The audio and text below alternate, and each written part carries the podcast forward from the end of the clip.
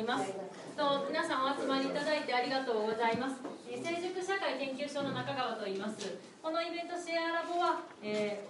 2年前から、えーずっとやっている成熟社会研究所のイベントというか参加型研究会になってましてで毎回なんか学生それからあの教職員であと外部の一般の方いろんな方が来て、えーいろんなあのそれぞれその会にのテーマで話し合いをしたりとか、えーゲストを呼んでお話を伺ったりとかそういう企画になっています。で、えー今回はですね、えー今回というか今年のテーマがですね第3期もう3回目になりまして「飛び込め日へ」というテーマを銘打っています。でまあ特に学生のみんなに新しい知らない世界に飛び込んでもらったり知ってもらったりするちょっとなんかこうヒントが出せたらいいなと思っていまして、えー例えば一番最初の第1回目は山伏の方が来てホラ貝を部屋で会議室で吹いたりしましたし、え2回目は、えースペイン語わからないけどスペインに行っちゃったっていう人がいて いろんな、えー海外に行く、えーなかなかのドタバタ劇のお話をいろいろしていただいたというそういう2回目がありましたで今回3回目ということでテーマは「仕事ってなんだ?」というふうに銘打っておりますで実は私も青木さんがどんな方かまだつかみきれてないところがたくさんあるので今日はいいお話を聞きながらいろいろ楽しみにしているんですけれども、えかなりいろんな方々が活動とかを、えしていたりしてこられてたりとかっていうことで、えサブテーマの対談テーマとして好きなことをして暮らせるかっていうことで、まあ、学生の方は特に就活とかこれから社会人になるにあたってどうやって仕事していこうかって悩んでたりとか、えすることもあると思うんですけども、えーまあ、単にサラリーマンで企業に入りますっていうだけじゃないいろんな仕事の選び方とか、え考え方とかみたいなものもここで少しヒントになれば面白いかなというふうに思っています、まあ、かくいう私も4回ぐらい転職しているそんな人生を歩んでいますが。えーということで、えーまず時間ももったいないので、えー早速対談に入っていただこうかと思います。さあ対談は、えー、成熟社会研究所副所長の歓喜先生と が「えー徹子の部屋」の徹子役をやって 進めていただくという形式になっています。では歓喜先生この後よろしくお願いします。であの談話してる内容をちょっと私がここでキーワードなんか拾って書き留めてますのでまたなんかこの後ちょっと後半グループワークがあるのでその時のヒントなんかも拾ってもらえればと思います。はい、えーお集まりいただきありがとうございます。あの初めての学生さんが多いのでとても嬉しいです。あの初めての学生さんにはこの中川さんのメモ取り技術が素晴らしいっていうのをですね あのぜひ、えー授業のノートがうまく取れないという子は中川さんの凄さを見てるのもいいかもしれない。で、えー、と今日はあの、えー奈良県東吉野村というところから、え青木新平さんに来ていただきました。青木新平さんなんて言ったの初めてですね。まああの後輩というか、ずっと青木君としか言ってないまなんなら新平とかそんな感じでしかね。読んでないので。うん。で、えっと、さっき中川さんから紹介でですね、えっと、中川さんが青木君でいこう青木君のことを、えー何者かよくわからないとうん。いうふうに紹介ありましたが多分本人も何者かよく自分で分かってないです、本人が一番自分のこと分かってないっていうことで、ね、まあ見る人によってどう見えるか違って見えたりとかあとはまあなんだろう。ねあの名刺を渡す相手によって変えるとかね。なんかそんな感じで自分も何やってんだろうみたいな感じではい。るとい。うことですけどまああのしなんてい。うんですかね紹介しましょうかえ何ですか紹介あ自分で喋るなどうぞお願い。しますつい。喋っちゃうはい。えっとまああのこここに出てるのがまずなんだっけ、えー人文系施設図書館はい。のキュレーターうん。という職業ですが、まあ、これについては後でたっぷり話すはずなので飛ばしておいて、まあ、あのそれ以外には、えっとまあ、知り合った時はお互い大学院生で、えー彼は関大関西大学で、えーフェニキア人というね、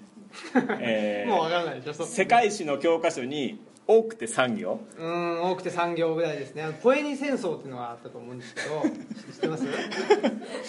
ポエニ戦争ってローマとカルタゴが戦ったんですけどそのカルタゴの都市を作ったのがフェニキア人っていう人たちでだまあローマによって負けちゃった方ですね。っていうフェニキア人ね、あの研究をして、まあ、イタリア行ったりもしてるんだけど、まあ、何しろ研究って言ったら普通本とか、まあ、いろんなものをさ見るわけですがしょあの残ってないんでしょ？そうですね、えっとまあ、西洋史っていうところにいまして西洋史っていうのはヨーロッパの歴史の研究なんですけどそれを研究してたんですけど、まあ、歴史っていうのは文字で書かれたあの資料を使ってそこから人類の歴史を明らかにしていくということなんですね、まあ、それが歴史学なんですけどフェニキア人っていうのは自分たちであの資料を残してないと。だから他の人たちがその人たちに対して、えー言ったこととか書いたことっていうのをまあだからバイアスが含まれてるわけですね。それをまあ読み解くしかないというような人たちなので、まあ、とりあえずまあその資料を読むのはもちろんのこととりあえず現地に行こうということですね。まあ、大学生の時にそんなあれでしょう君らあのできそうな例えば授業の単位を取る時にこの先生は楽勝で単位が取れそうだとか将来が読めることを基準に選ぶでしょ、まあ、そういうこともありますよね。だけど彼はそういうどうやって調べるねんという将来が見えないようなところに行ったっていうまず最初それがボタンのうまいことかけたんやね、かけ違いでしょ？かけ違いじゃない。間違えちゃったって間違いの一歩ですね。で、えーそれでまああのいいろんなところで非常勤神戸大学とか、まあ、で非常勤をして、まあ、今もその仕事はやっているやってますね。大学の非常勤と,、えー、とカルチャーセンターであの講義をして、まあ、大体60代70代の方々が25人ぐらい集まっていただいているところで西洋史を講義するというようなこともしてままあ、す、僕この大学にねじ込もうとしたことはありましたけどそれは叶いません。なかなかねだからそのねあれですよ。好きなことして暮らせるかっていうのは、ね、もういきなり本題中からいきますけど あれどういうことかっていうと好きなことをしてお金を稼げるかっていう問題なんですよね。でお金あんまり稼いでない。そうそうそう。お金がなくてもいいのかなみたいな、まあ、今日今日ここに来た人たちが将来稼ぎたいなんか金になる話が聞けるんじゃねえかと、まあ、彼なんかそういうことを考えてするかもしれないんだけどそういう話はありません。っそうですね。金より大事なものがあるよみたいなね。ていう。違うかな？で、うん。まあ、その他の仕事で今日みんなに配っているものはどんなことが書いてあるんでしょうか？入ってないかな？あの、うん。ちょっとルチャリルチャじゃねえや。あこれ？いやあのあれの写真を何野放しの写真を。ああえー、っとですね。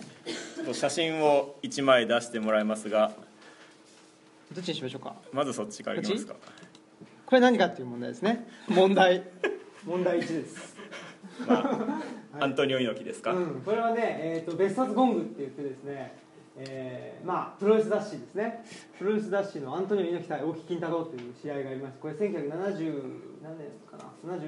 76年。まあこういうことがスラスラ言える、まあ、プロレス好きの人なんですけど。ででプロレス好きでまあそれが高じてですね今。講じて月1で大阪の肥後橋っていうところで、えーこういうようなですね 怪しげな、ね、これブリティッシュバタードッグさんっていうんですけどこの,、まあ、あのインディーレスラーの方とあのこちらのこと、えっと竹内義和さんっていうんですけど、まあ、竹内さんはいろいろと、まあ、本も書かれてたり、えーラジオもねやられてたりしてまあなんていうのかなメジャーな方ではないかもしれないんですけど、まあ、サブカル界関西サブカル界の U と言って、えー言われているような人ですね。その人たちと対談をするというイベントで、まあ、大体これぐらいの人数で、うん。夜にプロレスマニアのおじさんたちが集まったところで本当に面白い話をしているっていう。っていうようなこともしておりますと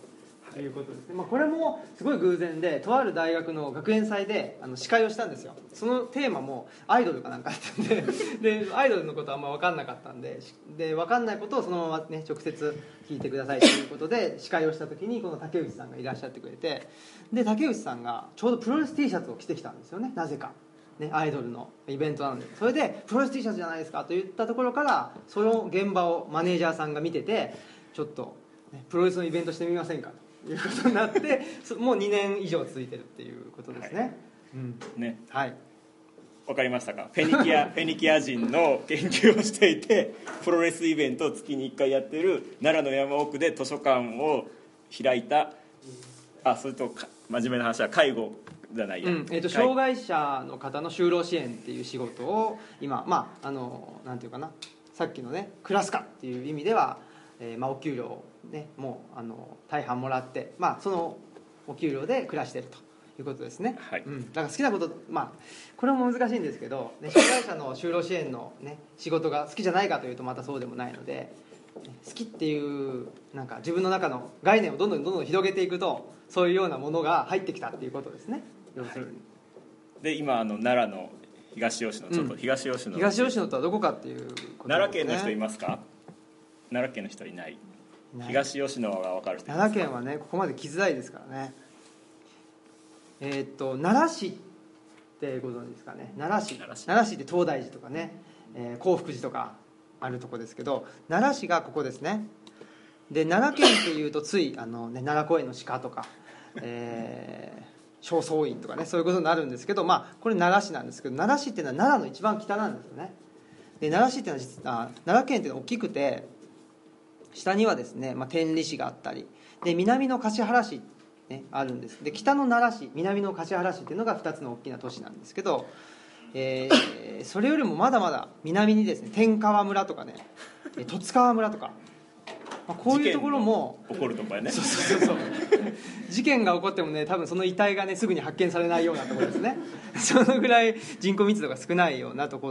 ろがもう奈良の3分の2ぐらいはねもう山なわけですよでその山の入り口ぐらいが東吉野村っていうところでここにあります。アクセスは最寄り？アクセスは川木さんね来る時、はい。車で行きましたが。車でねあそっかそっか。車で来ていただいた時は橿原で高速降りて、はい。でそこからまあぐーっと。1時間ぐらいですかね、うん、1時間ぐらい下道を走ってもらうと。で電車の場合はこの近鉄大阪線っていうので灰原駅っていうのがあるんですね。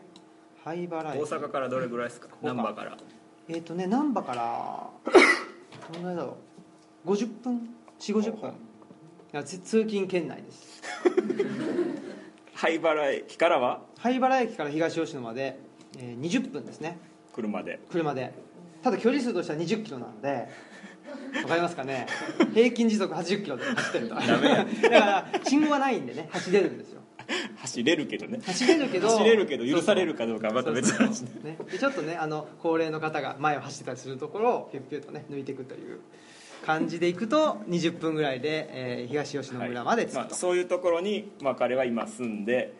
いるわけですがそこで、えーまあか、あのこんな自由な感じですがちゃんと奥さんがいます。でで、えーその奥さんと2人で、まあ、猫と犬も増えた。犬？うん。と一緒に暮らしていると、はい。現在、えー年の頃33歳。そうですね。先月、はい。ねあり33ました。歳に、はい、早いもので。という彼です、はい。で、えーっとこの話ルチャリブロに少し行きますが、えー人文系施設図書館という、こね、ホームページまで立派なのが、まあ、これは友達の鈴木さんという方が作ったホームページですが、はい。まあ、こんだけ立派なホームページを作ってですね、えー図書館と銘打ってやってるなら彼はきっとこれで稼いでお金をここから収入を得て暮らしているはずだと思うと思うんですが実際のところは。うん。まあ、そういうことではないですよね。だからねお金をまあ稼げたら一番いいんでしょうけど、まあ、それもなんかちょっと違うなということもあったりしてどうしてもまああのそもそもなぜ本屋じゃなくて、ね、図書館なのかっていうこともあったりするんですけどどうしてもその、ね、マーケットというのを入れてしまうと成立しないものがたくさん出てきちゃうわけですね。なので自分はます自分か ねあのーえー赤字になっちゃうともうそこを畳む畳みなよと言われてしまうと。言われてしまうというか自分でもね思ってしまいますし。そうなってしまうんでその黒字赤字っていうところをとりあえずこっちに置いといて。で自分で、まあ、自分たちの身の丈で、ね、一気にガーッと言うんじゃなくて長く続けていくためにはどうしたらいいかというのを考えたんですね。まあ、通訳みたいになるかどうか分かりませんが稼ぐために作ったのではなくこれから生きていくために作った。うん。ね。そうですね。でもう一度地図をはいはい見ますが、まあ、あの最寄り駅からまあ車で、えー20分、ね。早く飛ばして、うん。まあ、30分見ましょうと。はい。でバスバスがあって東吉野村まで。でさっきそれは僕もさっき初めて聞いたんですが平日しかバスがない。うん。これは僕のせいじゃない 東吉野村のせいってい平うか。日しかバスがないがこの図書館結構空いてるの土日やんね。うんでも日月火ですね。日月か。うん。だから平日も空いてます。で、えーだからバス1日に何本ぐらい？1日に1日1時間に1本ぐらいですかね。まあ、あんまり人が来ることを想定しないわけですがなのでお客さんを彼が駅まで迎えに行くというということもしてます、ね、方式で方式でもしてますやってる。し、まあ。まあ、そもそもこの東吉野村に図書館がないんですよ。なるほど。ん。吉野そうですね。一応吉野郡っていう大きな隣に吉野町がありますね、そうそのそうでいわゆる吉野っていうとこっちの吉野町なんですね。あの金峰山寺とか千本桜とか。ああいうのはこの吉野町っていう方ですね。東吉野村っていうのはあんまり何もなくてですね。えー日本狼が最後に捕獲された場所なんです。まあ、ちなみにその日本狼に関するあのこういう規模のイベントをうん図書館でこの間やあ図書館でね。やりました。僕も行きました。来ていただいて、うん、っていうこともしていたり、まあ、するということなので。で、まあ、だんだんとその、えーまあ、日本全国的にそうですけど、まあ、あ空き家が目立ってくるとか地方の過疎化っていうのが進んでくると。いうと、まあ、地方の過疎化が進むと何がいけないかというとその行政にまあお金が下りなくなるわけです。降りるっていうかあのお金が落ちなくなるわけですよね。そうすると、まあ、行政の、えーサービスもどんどん低下してくるということでやっぱりまず最初に図書館とかそういうものっていうのが削られていくわけですね。なのでまああの5年10年じゃなくてもうちょっと長いスパンで、ねえーまあ、未来というか自分たちの生活を考えた時にそういうま文化的なものとか、えーまあ、知的なものっていうのがそういうあの村にあるっていうのっていいんじゃないかなっていうで 必要でしょ？と思って誰にも頼まれてないのにそうそう。吉野村の人に作ってくれと言われたわけでもなく親戚もいないんでね。単なる移住者なのに、えー作った。作った。という人です。と、うん、いうことですね。はい。仲間が来ましたね。ああまあ。じゃあちょっとルチャリブロの写真をはいはいはいどれからしましょうかねまあ、さい最近まあ移住がブームだったりしてですね、うん。奈良県でもさこれもさっき知ったんですがここにいる中川さんが奈良県の飛鳥。村というところで、週末農業みたいな感じですか、週末ものも行ってね月2回農業です。うん。まあ、その神戸に住んで奈良の畑をっていうのを、まあ、世話しに行かれてるんですけどその飛鳥村は移住希望者が列をなしている。と今聞いてびっくりした。そうなんですよ。120人待ちとかでですね。でまあ空き家はあるんですけどその空き家空き家はないのか。空き家がないんですね。あの飛鳥村っていうのは。飛鳥村ってやっぱり、えーねえっと石舞台とか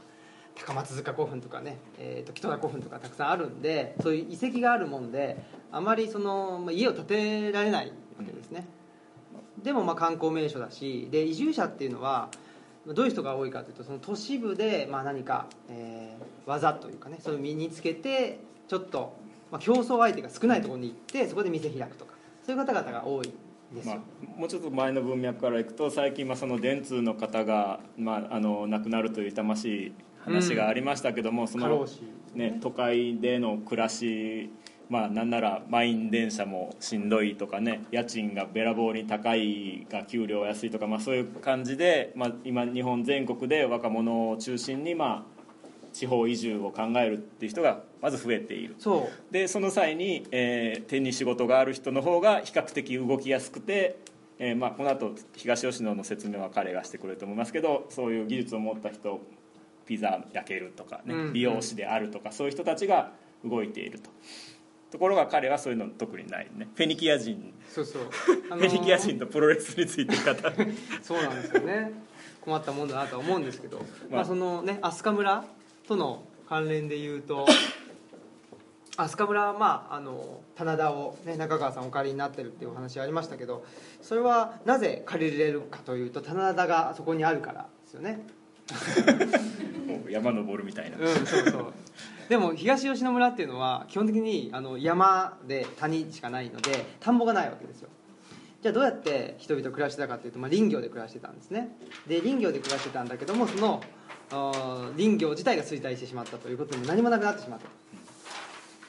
まあ、これも少しその前段をフォローすると、えっと、東あの大震災東の大震災があって、まあ、その食べ物の不安を抱えた人がいるとその自給自足なんかでね、うん。そういうので、えー少なくとも自分たちが食べていける分は農業をやっていきたいという人が、まあ、その農業ができるような地方に移住増えてる。ところが東吉野に行っても田畑はないので、うん。行ったところで作って食べれるわけではそうですね、まあ、ないと。畑はね、まあないわけではないですね。ね田んぼっていうのがやっぱり、えーないんですよで田んぼってまあ主食なんで、うんねおえー、とお米なんでお米が作れるとだいぶ強いんですけど東吉野はね聞けば聞くほどなんで行ったんですかっていう疑問が増えてきませんか？そうそう。まあそもそもあんまり僕はそういうことに興味がないんですかね。まあそそう。いうこの価値の自給自足でっていうことに特に興味があったわけではないということは一つあります。でこの東吉野村っていうのは何もないので何もないならどうするかっていうと何もないところから生み出せる人を募集しましょうっていうんでクリエイティブ・ヴィレッジ構想っていうのを村長が打ち出したんですね。でこの写真になるわけそうそう。ですねでまあいろいろと集まってきてる村のもともとねいらっしゃった方々と移住者の方々っていうんで、まあ、大体こんなような感じでどういう人たちがいるかとデザイナーとデザイナーの方々、まあ、デザイナーファミリーと、まあ、アーティスト。でそうアーティスト2組3組ぐらいいらっしゃったあ陶芸家の方とカメラマンですね。なんかがいらっしゃると。いうことでまああのなんだろうな特に都市部にね頻繁に、まあ、通勤しなくても仕事ができると。いう方々が、まあ、あのなんだ生活環境のいいところで暮らしてでそこで、まあ、仕事していくと。まあ本当に環境はいいですね。うん。あのルチャリブロの外観をはい。はいえーっと外観どれかな？夏にまああの夫婦同士で仲良くさせてもらってるので泊まりに行ったんですがこれじゃない？これにしましょうか。これが家の前ですよね、うん。青木家の前。そうなんですよ。でであのーまあ、この家を借りたんですね。でこの家ってまだ家の写真見せてなかったかないいですか、はいどうぞ。えーっと家はこんな感じ。ちょっとみみあねでこれとっても広い図書館が、ねできるぐらいですからとてまあ、そもも広い。そもその空き家がたくさんあるというんです。空き家の状況を見たかったんですよ。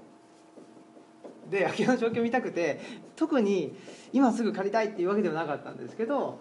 空き家の状況を見たいと。で空き家があるなら図書館をやりたいというふうに思ってたのでで1軒目じゃあちょっとここ案内しますよと言って案内してもらったのがこの家でじゃあここだったら図書館できるわっていうんでで、まあ、大家さんに聞いたらあのもうなんていうかな人が住んでないよりは人が住んでくれた方がもうあの家ってあの風通しをしないともうすぐダメになってしまうんですね。なので、まあ、人が住んでもらって風通ししてっていうんだったら、まあ、家もあの残るし使ってくださいっていう、まあ、非常に理解ある大家さんだったのでこれもまた空き家は見つかるけど大家さんと相性合わないとかになるとまた全然ダメなんですよね。っていうんでこれ家賃とかは？家賃はですねこれ1.5万円1万5千円。そう。で、ま、その都市部に住んでる時に家賃が高いっていうのがものすごくバカバカしくてね西宮北口に住んでましたからね。だからねそんなところに住まなきゃいいんだけど。その前は阪急岡本に住んでましたからね。そうそうそう。やっぱりね高級なとことかにまあね。1万5000円ってうちの駐車場代より安いです。うん、ね、見陰に住んでますから。見かけ阪神見かけですけど、ね、阪神と阪急の話って大丈夫ですか？っていうんでまああのこういうようなとこなんですね。それでえっとどんなところにあるかっていうとですねえっとまず見つからないと言われるんです。で見つからあないと言われる。書館をやっているのにアクセス外からできないっていう。そうそうそうそう。でまずですねこの天中組終焉の地っていう石碑があるんです。すぐ近くに。で天中組っていうのは、まああのね、幕末維新の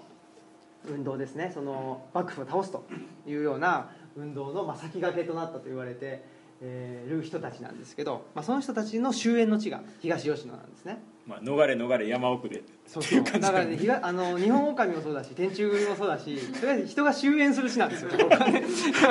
そこにわざわざね移り住むっていう。でもやっぱり素敵なことがその天中組っていうのは、まあ、いろんなところから人が来ててでコアの人たちは、えっと高知県のあの、ね、土佐ですよね。だから坂本龍馬とかね中岡慎太郎とかああいうような人たちとあの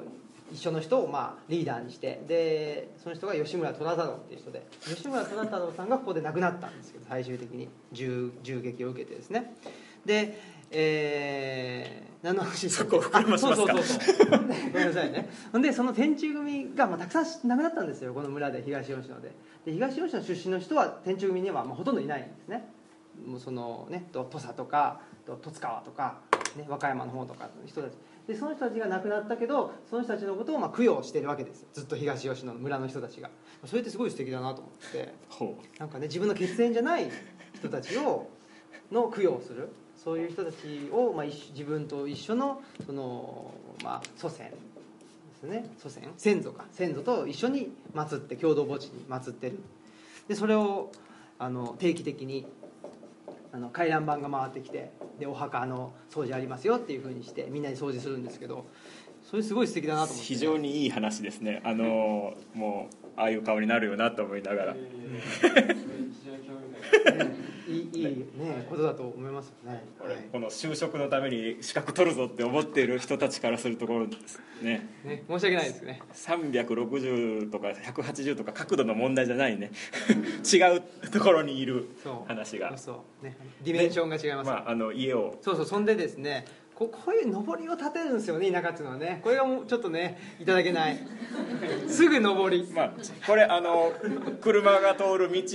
で橋があって川があると想像してください。でそのお墓があるんですが彼の家はここを通らないといけないんです。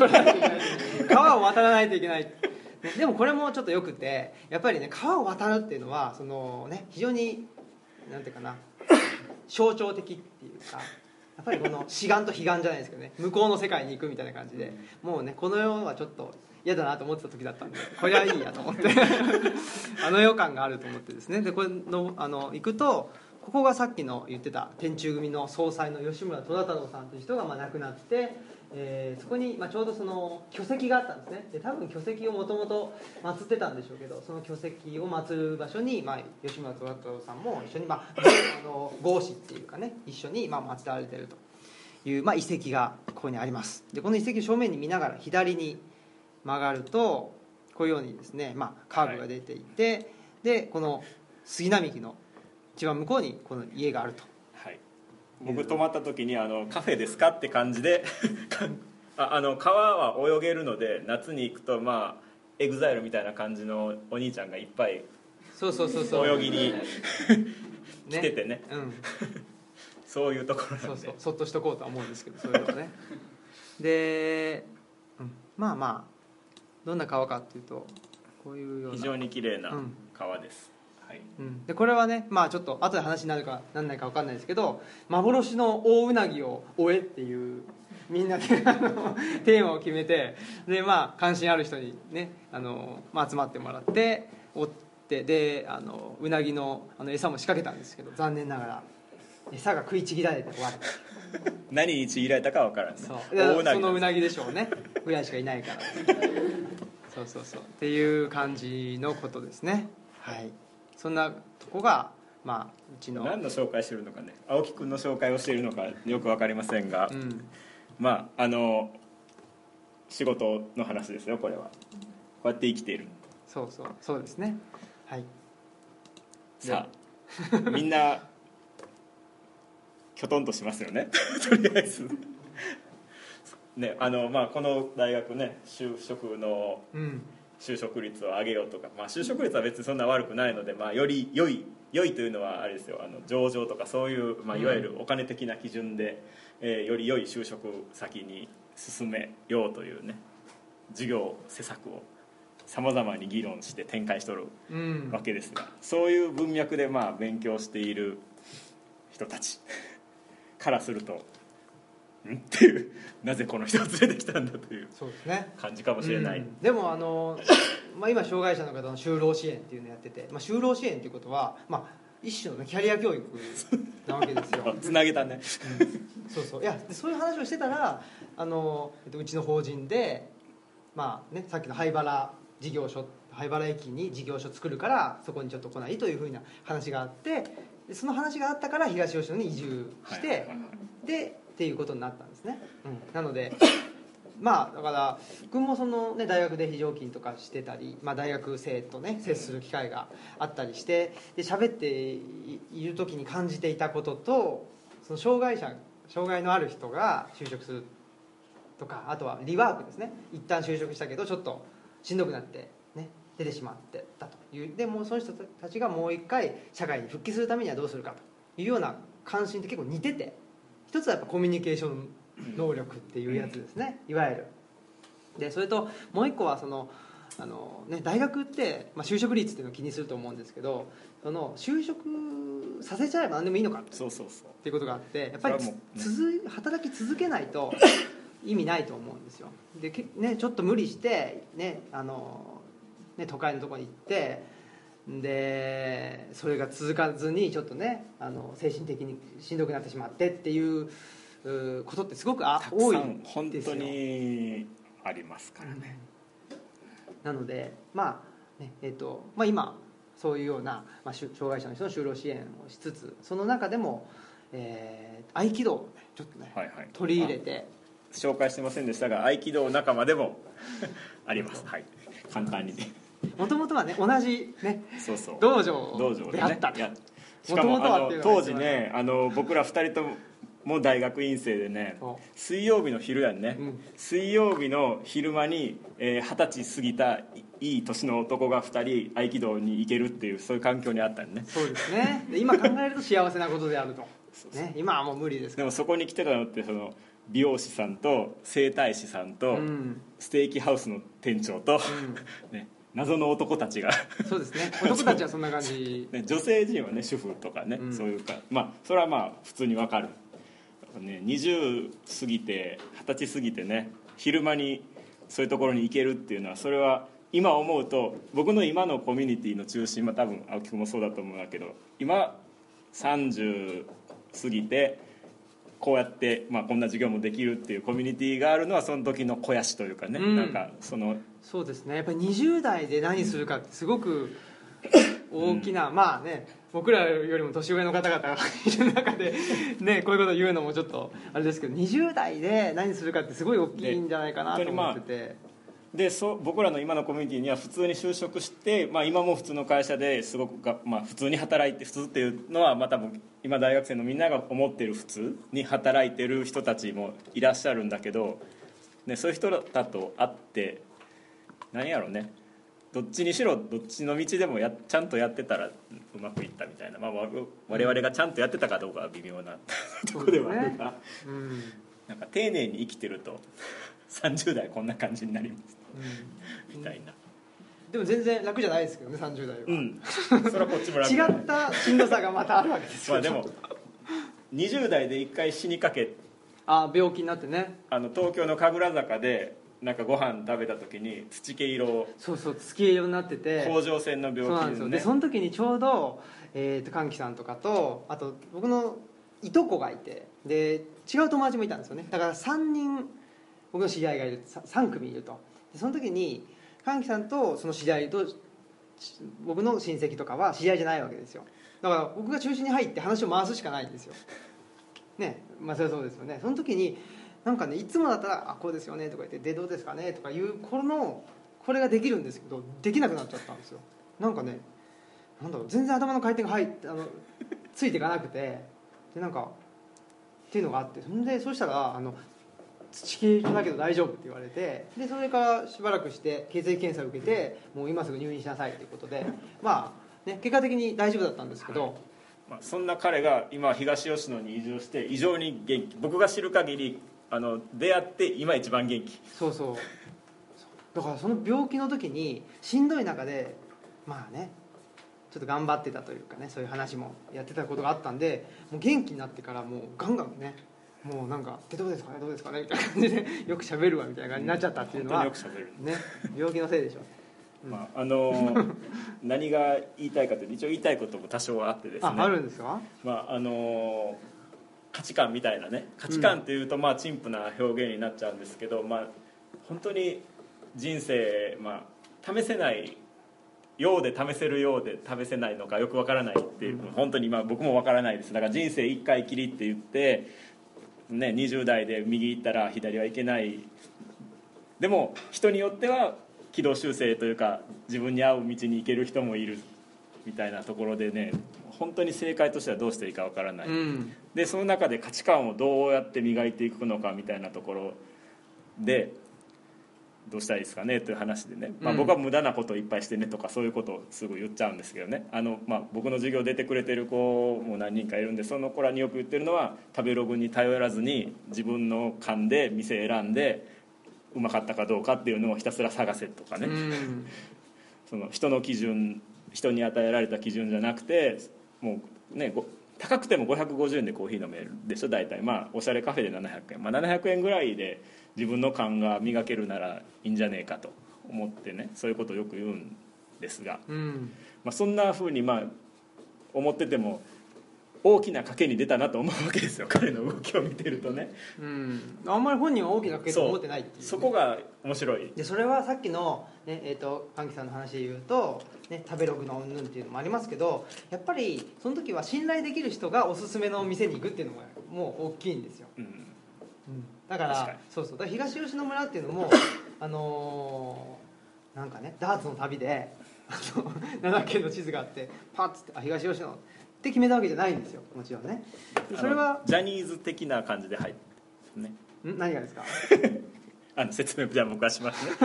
あのこのホームページをあさっきも出たホームページを作った人が吉野に行きたかった、ね、東吉野に。ああそうそうそう。それについていったら、ついていった人たちが移住したっていう。そうそうそう。うん。まあまずその吉野に、えー僕の後輩がいまして。で後輩を訪ねに行こうと言った時に、まあね、結果的にはこのホームページを作る、えー友人が東吉野村っていうところに、えーさっきのねあのオフィスキャンプというですねシェアオフィスなんですけど、えー、とこういうところでですね、まあ、村にシェアオフィスを作ったと。シェアオフィスっていうのはインターネットが完備されてて、えーまあ、パソコンさえあればどこでも仕事ができる人たちが集まって仕事するんですけど、まあ、そういうようなあ場所ですね。こういうような、まあ、ここも古民家を、えーリノベーションして作ったあとこなんですけどここがあるらしいっていうんで行ってみようと言って、まあ、行ったところですね、えーまあ、これがオフィスキャンプに集う面々なんですけどこの真ん中のね坂本さんっていう人がいてこの人デザイナーで、えーとオフィスキャンプを、まあ、デザインしてたんですけどこの人と喋ってるうちにあこれは東吉野だったら、まあ、図書館もできそうだしなんか楽しそうだなと思って、うん、なんかやっぱりデザイナーとか、ね、アーティストの人たちっていうのは何もないところから作り出すとか自分の関心ありきでそこにどうお金持ってくるみたいな、ね、どっちかというとそういう感覚なんですよ。お金があるから何しようっていうのはどっちかというと、ね、その行政的感覚っていうかね あの予算どう消化しようとかいうことなんですけどそうじゃない感覚っていうのはある人たちが集まってるその流れが一つあってでそこにまあ別にアーティストでも何でもないんですけど、ねえー まあ、個人で図書館作るっていうのはあんまりいなかったっていうのもあるしでもなんかねその坂本さんが「あでもそれ面白いんちゃう?」みたいな感じで言ってくれたっていうのが大きかったですね、まあ、だそういう人間関係というかつながりによって、まあ、ここに吸い寄せられたっていうか感じなので、ね、あの別になんていうかな全くの偶然っていう感じじゃない、うん、どっかでやっぱ必然を感じていてその人たちにまあ導かれてきたってことですね、うん、だからやっぱり人間関係。この部屋にね来るのもそもそもね単位にもならない こんな木曜日の語源の時間にね普通みんな帰ってしまう時間にここに来てるので多分感覚はに、まあ、今日ここが楽しい人によるけどねここは今なんじゃって思ってる人はあれやけど、まあ、中にもし楽しんでるくれてる人がいるとしたら多分そういう感覚が人生のまたどこかでそういう人に出会った時にあの時と一緒やと思えたら吸い寄せられる可能性はありうんそうですね。そうそう。その感覚ってものすごい大事だと思っていてなんかねあの時の感覚と同じ感覚だから行ってみようとかね。あの時の感覚と同じ感覚だからやめとこうってもちろんあると思うんですけど、うん、とね感覚は教えられない。そうですね。でその感覚をまあね、いわゆる身体感受性というふうに言い換えてえで、まあ、それをその合気道の稽古の中でどんどんどんどん、まあ、あの練っていくというかそういうようなことで合気道をしてましたよね多分ね、うんはい。うん。っていう感じなんですよ。あの、はい。2人はね。あのサッカーでもだ2人サッカー仲間フットサル仲間そこにいる人もメンバねーですが、来ていただいて、ね、多分あなんか別に合気道に限らずこれをやってると多分学校の授業でもいいんだけどこれをやってると自分の感覚が知識が増えるとかいうよりも感覚が磨かれるっていうような、ね、美味しいもの食べてる時に磨かれるならそれでもいいだろうし、ね、服好きな人は服でもいいだろうし、まあ、そういうのを、ね、大事にしてもらえるといいかなと思いますね。あとちょっと一つ話題変えてもいいですか、はいはい。まあ、延長線上っちゃ延長線上なんですけどあの さっきのねあの坂本さんっていう真ん中にでーんとうん。いはった、僕はまだこの方お会いしたことなくて会いたいなと思ってるんですけどまあその図書館いいじゃんって背中を押すってこう、まあ、なんて無責任という人もいるかもしれないよね、人がいない村にうんうん。誰も図書館が欲しいと言ってないのに、うん。図書館を作る。いいじゃんって言えますか？夫婦で来ちゃうんですよ。この人たちの人生がある。動いちゃうわけだ。でもそこで言えるってでもそういう背中の押す押されるとかもあるんですけど、まあうん。あの言いたいこととしてはそれに自分で言っちゃうっていうその多分坂本さん会ったことないけど坂本さんと青木君の共通点はなければ作る。うん。自分たちでやるっていう。でまあそのこれはこの大学じゃないですけど大学教員になって一番びっくりした学生からの質問は「宿題って出してくれないんですか?」って言われたことがあって、大まあ基本的に大学というところは来なくてもいいというかね義務教育じゃないから学びに来てるはずであって、まあ、そこで宿題与えてほしいっていうのって、まあ、僕らの感覚からしたらちょっと違ううんわけですよね、まあ、それをもうちょっと広げるとその環境っていうのを与えられる。例えばこういうシェアラボみたいな場も、まあ、僕らが佐藤先生を中心に僕らが作って今みんなここに来てる。でもこういう場がまた欲しいのであればでも木曜日のこの時間は来れないのであれば自分たちで作るっていうアイデアがあってもいいけど、まあ、なかなかそういうのは、ね、生まれにくい、まあ、彼なんかそういうことやっていそうなんだけど、まあその そういうところでね仕事でも仕事もそうで、まあ、あの最近僕が研究してることとつながるんですけど仕事って与えられなきゃできない人とバンバン自分から切り開いていけるっていうかね思いついてこれやれやった方がいいんじゃないですかって作っていける人ってあって作っていく人っていうかね。うんまあ、そういう人間にとってはその田舎って何もないところっていうのは ものすごいあの伸び伸びできるんですよね、うん、そう田舎で何も与えられないと感じるか無限のチャンスというかね。ね。チャンスでもないね。金になるとかならないとかじゃないもんね。チャンスでもない。うんなかなかねまああとはその何ですかねえっと、うん、あんまり短期的なスパンで考えてないっていうのはありますね、うん。うんだから短期的にはまあどうにかなんだろうというふうに思っていて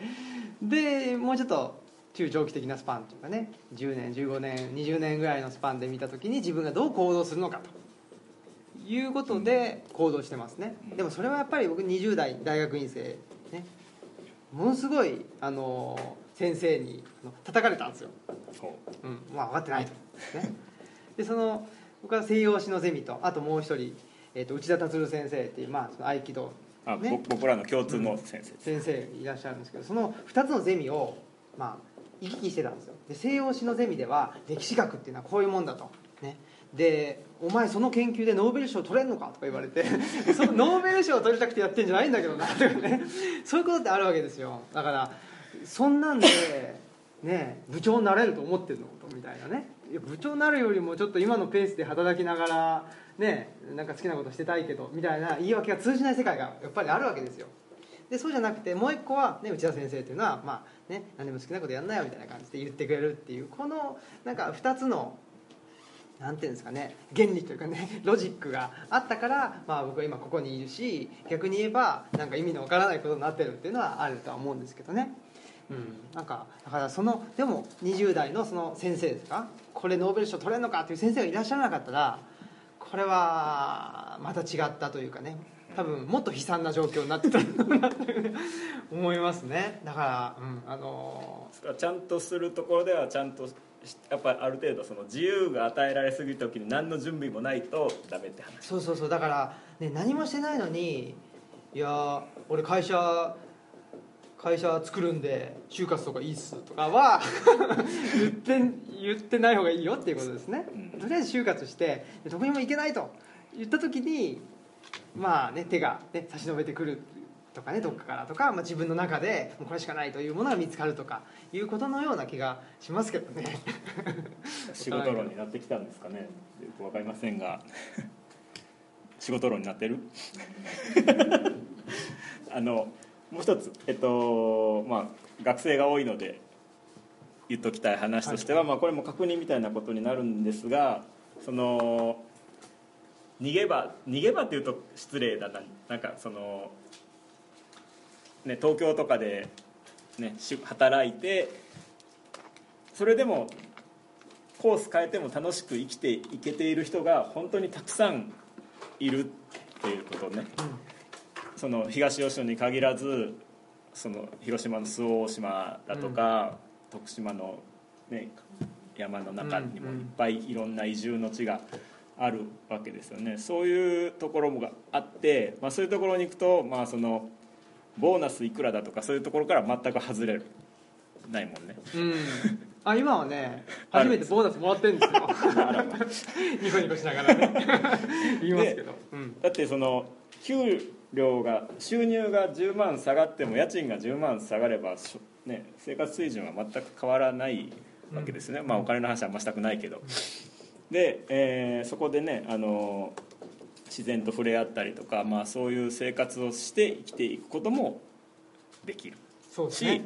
もっと言いたいのはそういうところに移住しながら町でやりたかったことをできる人もいるんですよね。うんその田舎に行ったから町でやってたことが全部できな、まあ、とたくさんできなくなるとは思うけど全部できなくなるわけではないので多分その、まあ、大学の勉強とかとつなげちゃうとそういうところでどうやって自分のやりたいことを実現していくかっていうところの知識であるとか、まあ、その考え方みたいなところを学んでほしいなと思う、うん。うん。うん。はい、ほぼ大学生向けの話でした。うんまあでもあれですよねそのね さっきね僕のまあ研究の中ではねその研究でノーベル賞ね取れるのかというふうに言われたありますけどやっぱりとりあえずは大阪に出る東京に出る。うん。やっぱりそれを経てい田舎で何ができるのか。うん。っていうことだと思いますね。あんまりね、いきなりなんかうん、田舎来産じゃ全然ないですし、うん。それは田舎も困るね。うん、田舎はあのーなんだろうかな。都会でさっきのねコミュニケーション不足の問題じゃないですけど都会で人間関係が嫌で田舎に逃げてきたっていう人はほとんどうまくいかないと。人間とか田舎の方が人間関係が濃密なんでね。うん。それはありますね。そうね隣の人は誰やっていうわけにはいかないもんね。そうそうだってね僕も東吉野に移住する前に移住しますっていう時になんか、えー村で1軒だけしかない、まあ、レストランに入った時に、えーなんかなんだっけな大学の先生なんだってみたいな感じでね。こっちがうん何も言ってないんですけどもうすでに知れ渡っていてなんか村のネットワークっていうのはその SNS よりも早いと言われてものすごい早いということなので、うん。その辺はまあなんかねあの村に住みゃあの万事 OK かというわけでももちろんないと、うん。いうことですね、まあ、かといってねその何でしたっけ？陸ナビみたいなやつ。はいはいはい。陸ナビになかったら仕事はないのかうん。ということでももちろん全くないうん。ということですね、まあう、ん。僕の友達がやってる会社ベンチャーで大学の同級生とかがやってる会社は一社も陸ナビに出してない。そらね陸ナビでは就職できないですねその会社。うん。だからでも陸ナビしか見てない人とかね陸ナビじゃないと就職決まんないって思ってる人はどうすりゃいいのっていうことになってくると思うんですよ。やっぱりその時に さっきの話じゃないですけどとりあえずねまあ歓喜さんの授業を受けてる人とかねそのゼミ出てる人はとりあえず仲良くなっておくとか。やっぱりそうなんですよ。その就就うんと就労支援してても、ね、どうするか。とりあえずハローワークに通うと。で通ってハローワークの人に顔を覚えてもらうと。そうすると出てない情報を出してくれるんですよ。っていうことです。まあ、レストランとかもね。そうそうそうそう。いうことはそうそう。多々多々ありますからね。そうそうそう一番いい肉切ってくれるとかね、